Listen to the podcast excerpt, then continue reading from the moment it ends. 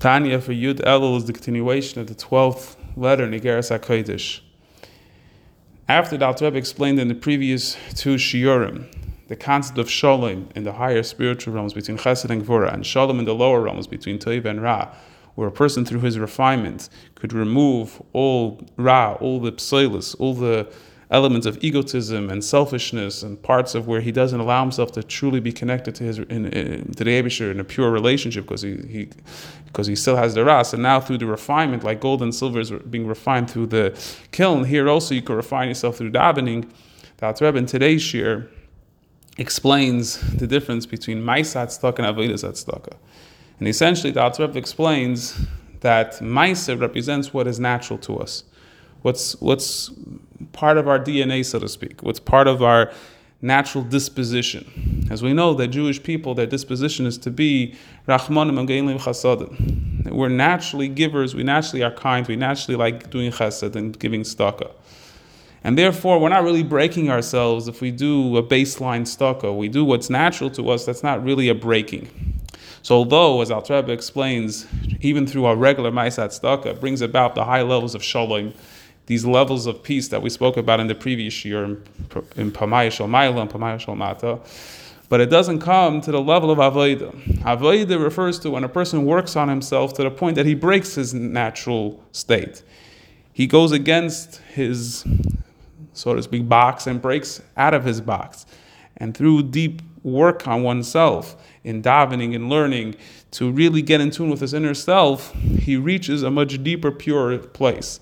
And likewise in tzedakah, the more a person gives, and gives more than his natural state, his natural comfort zone, and goes out of his comfort zone, that breaking is called avodah. And tomorrow, Alter Rebbe will explain, as a result of the level of Avodah, one reaches a much deeper level, higher than just shalom, but the level of hashketu betach, which far transcends even the level of shalom. V'hinei medo'a, as it's known, the Jewish people naturally, heim rachmanim, are compassionate, became chasadim. As mentioned, the concept of shalom is the Midah of rachmanus.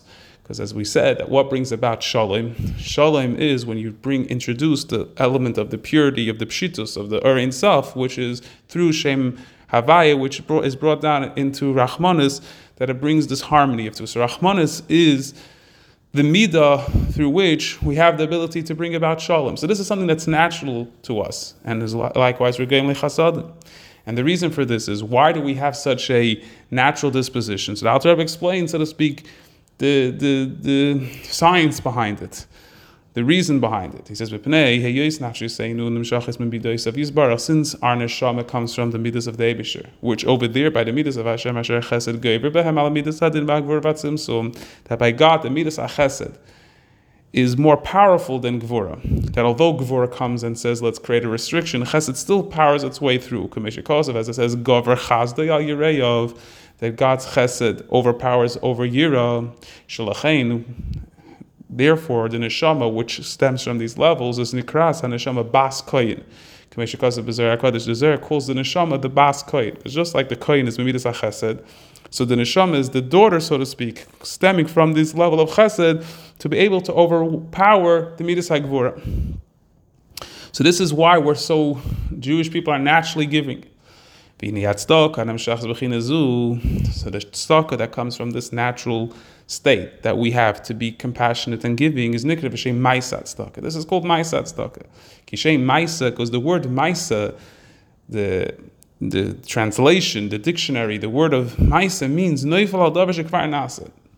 The word Maisa means something that already happened, or happens constantly, memela, naturally. It's part of natural occurrence. It's not Maisa, like what we say, the Maisa ha'ilam, Maisa bereshis. It works naturally. It's the laws of nature. It's not something that's changing. So likewise here, the element of kindness and compassion is implanted in the very nature of every Jewish person. From the moment they were created, from their very beginnings of from the Midas of Hashem.